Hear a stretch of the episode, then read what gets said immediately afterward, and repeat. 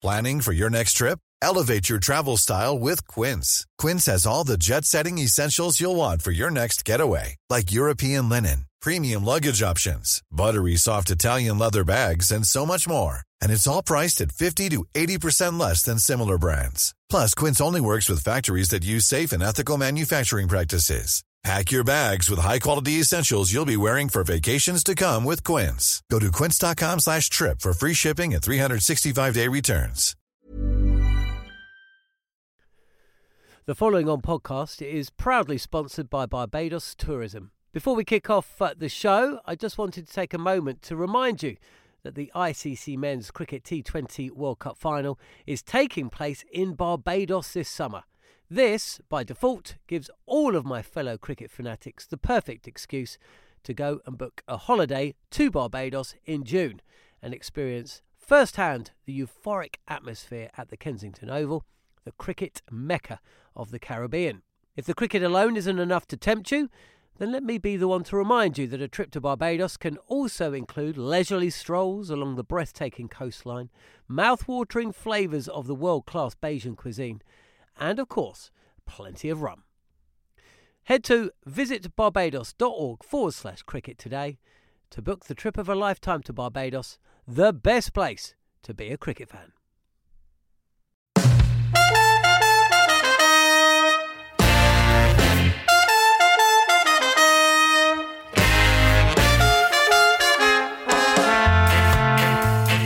Hello and welcome to the following on podcast from Talk Sport, where we're live in South Africa as we start England's eagerly awaited tour, which you can only follow on Talk Sport and Talk Sport 2.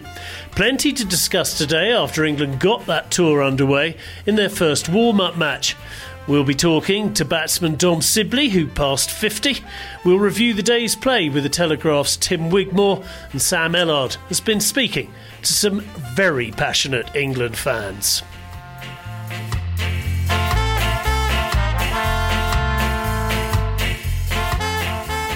Today's venue was Willowmoore Park, where England kicked off their tour of South Africa as they played an invitational 11. England decided to bat on the first day. That was because a bug hit several of the bowlers, so they're going to be put off until day two. And Rory Burns was the first to be dismissed for 16. Good partnership between Dom Sibley and Joe Denly, worth more than 100, both passing 50, before both retiring in the afternoon session. The England captain, Joe Rubin, was the other man to pass 50. He made 72 before he too retired. And at the end of play, we spoke to opener Dom Sibley. Looks as if it was fairly tough going early on there. How did you find the pitch? Yeah, it was tough work. They bowled well. It was just getting through that and then sort of cashing in when you get in and the sun came out, so it was good. Looks as if you were enjoying batting with Joe for a while as well. Yeah, it's the first time I batted with Joe. Didn't make it long enough in New Zealand, so it was complement each other quite nicely. He's sort of stronger for the offside, and I flicked well off my legs and stuff. So yeah, it was good fun. Disappointing to have to come off, or were you kind of ready for it by that stage? Oh, I think it's all part of warm-up games, making sure everyone gets enough time in the middle. You can't really beat time at the crease, so I was happy with the amount of time I got out of there, especially after sort of having a couple of days in the net. So it was nice to have enough time out there. Yeah. Skipper didn't do himself. He did quite nicely today as well. That was a decent knock from Joe. Yeah, he played well. Yeah, I was coming off double 100 in New Zealand, so he looks in good form. So yeah, hopefully he continues. Anybody slightly disappointed in the dressing room after today? Anybody feel they missed out? To be fair, those conversations haven't really happened. So, I think everyone's had a bit of time at the crease, and we've got another 3-day game coming up, so there'll be opportunity there as well.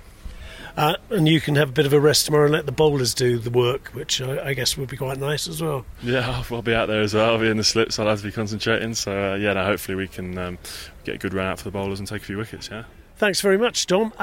Now we turn to Tim Wigmore from the Daily Telegraph. And, Tim, what did you make of what's always a slightly strange day's play in these circumstances, with players retiring and what have you?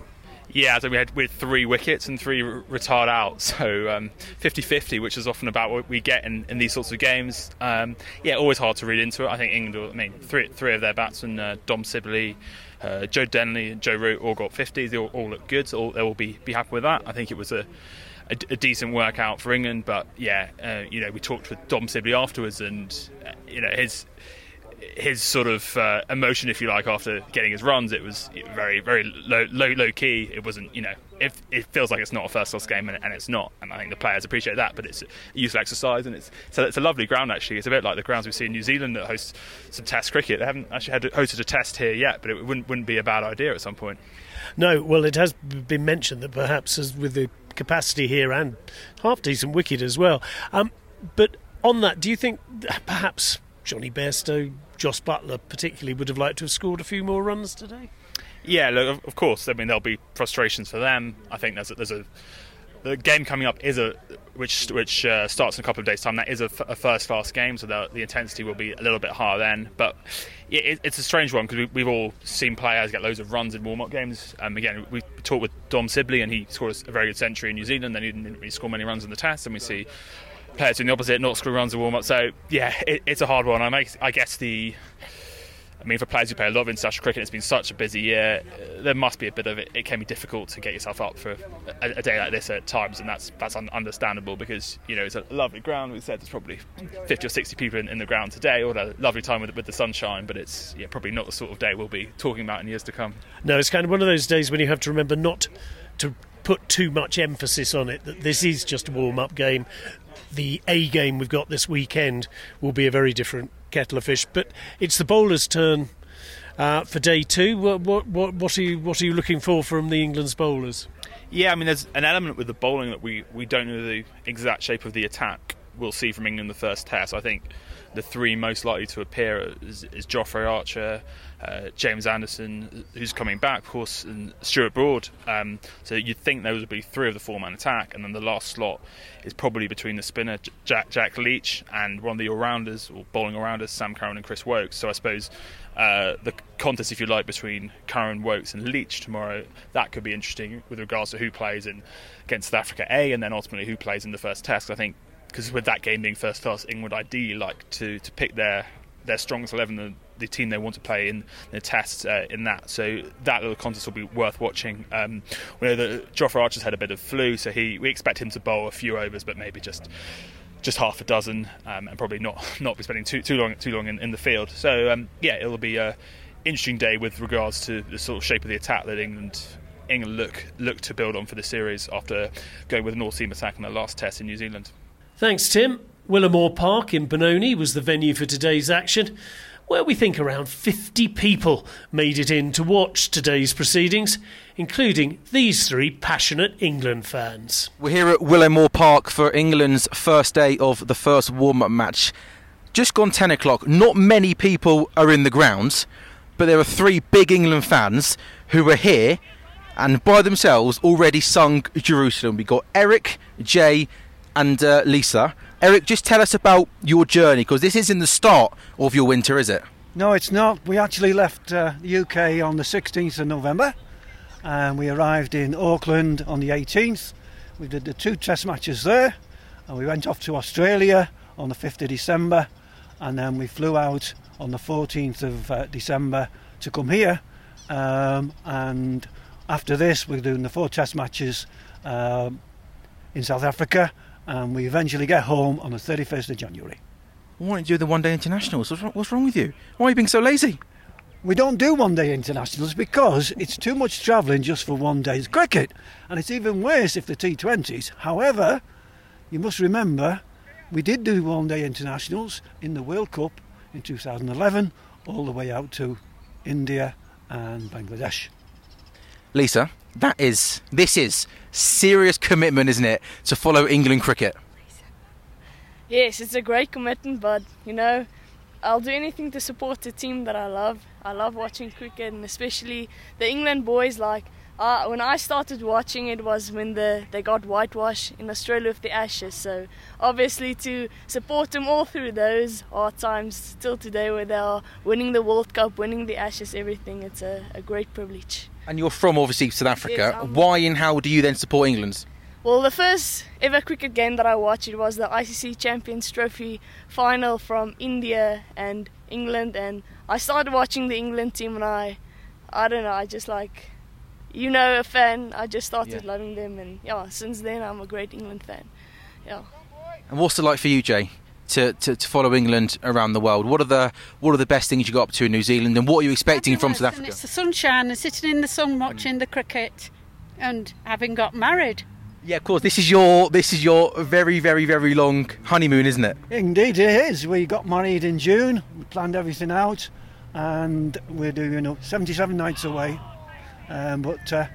Long honeymoon, no? On honeymoon, 77 nights, how about that? In terms of the cricket, obviously not the result we wanted in New Zealand. Nope. South Africa have got their own problems off the pitch. It's going to be a pretty inexperienced team, isn't it, for the first test match? Yeah. There's 6 uncapped players in that squad. Is this a good opportunity for England in the World Test Championships to get a win under their belt under Chris Silverwood? Oh, yes, I'm expecting at least 3-1. 3-1. 3-1, that's my prediction, against South Africa. Yeah. We've started to settle down a bit now. We've had these new lads come in, and hopefully they've learned an awful lot from the 2 test matches in New Zealand. And I can't wait to see what they can do against the good fast bowlers that South Africa have.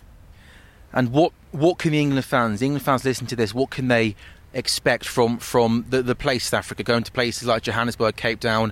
What will it be like for the Barmy Army to tour South Africa? Oh, I'd say they should be the most excited for Cape Town. That's like really the best place in South Africa, the most beautiful place. Centurion, Johannesburg, also great weather up there. It's going to be a bit quiet in the town over Christmas, but that's the best part. There's going to be great cricket, and that's the thing to look forward to. Series prediction? 3-1. Yeah. Series prediction? Same again. Yeah. And you've gone 3-1 as well? I certainly have, yes. Top stuff from real fans, and I'm sure the England players appreciated their support, and I'm sure there'll be plenty more support from the Barmy Army when it gets a bit bigger for the first test. And of course the whole series will be live on Talk Sport 2 starting on Boxing Day. The Following On podcast will be back tomorrow for day 2 of England's first warm-up match. And don't forget, you can keep up to date with all the action from South Africa on the Following On podcast, which will be broadcast daily. Subscribe on iTunes, Acast and Spotify, and see you tomorrow.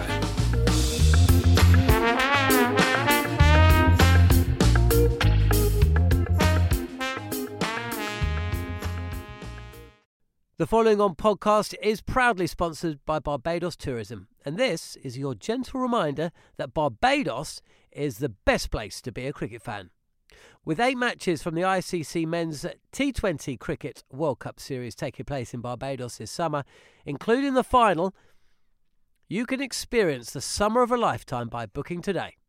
Aside from immersing in world-class cricket in the sunshine, Barbados is the dream destination for all travel enthusiasts. It is where adventure meets paradise, the culinary capital of the Caribbean, and better still, the birthplace of rum.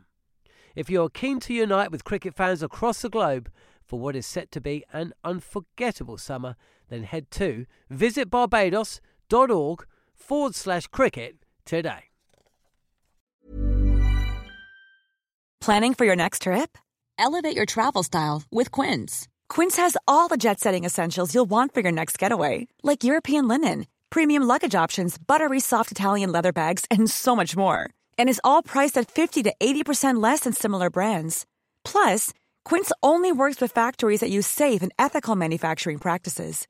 Pack your bags with high-quality essentials you'll be wearing for vacations to come with Quince. Go to quince.com/pack for free shipping and 365-day returns.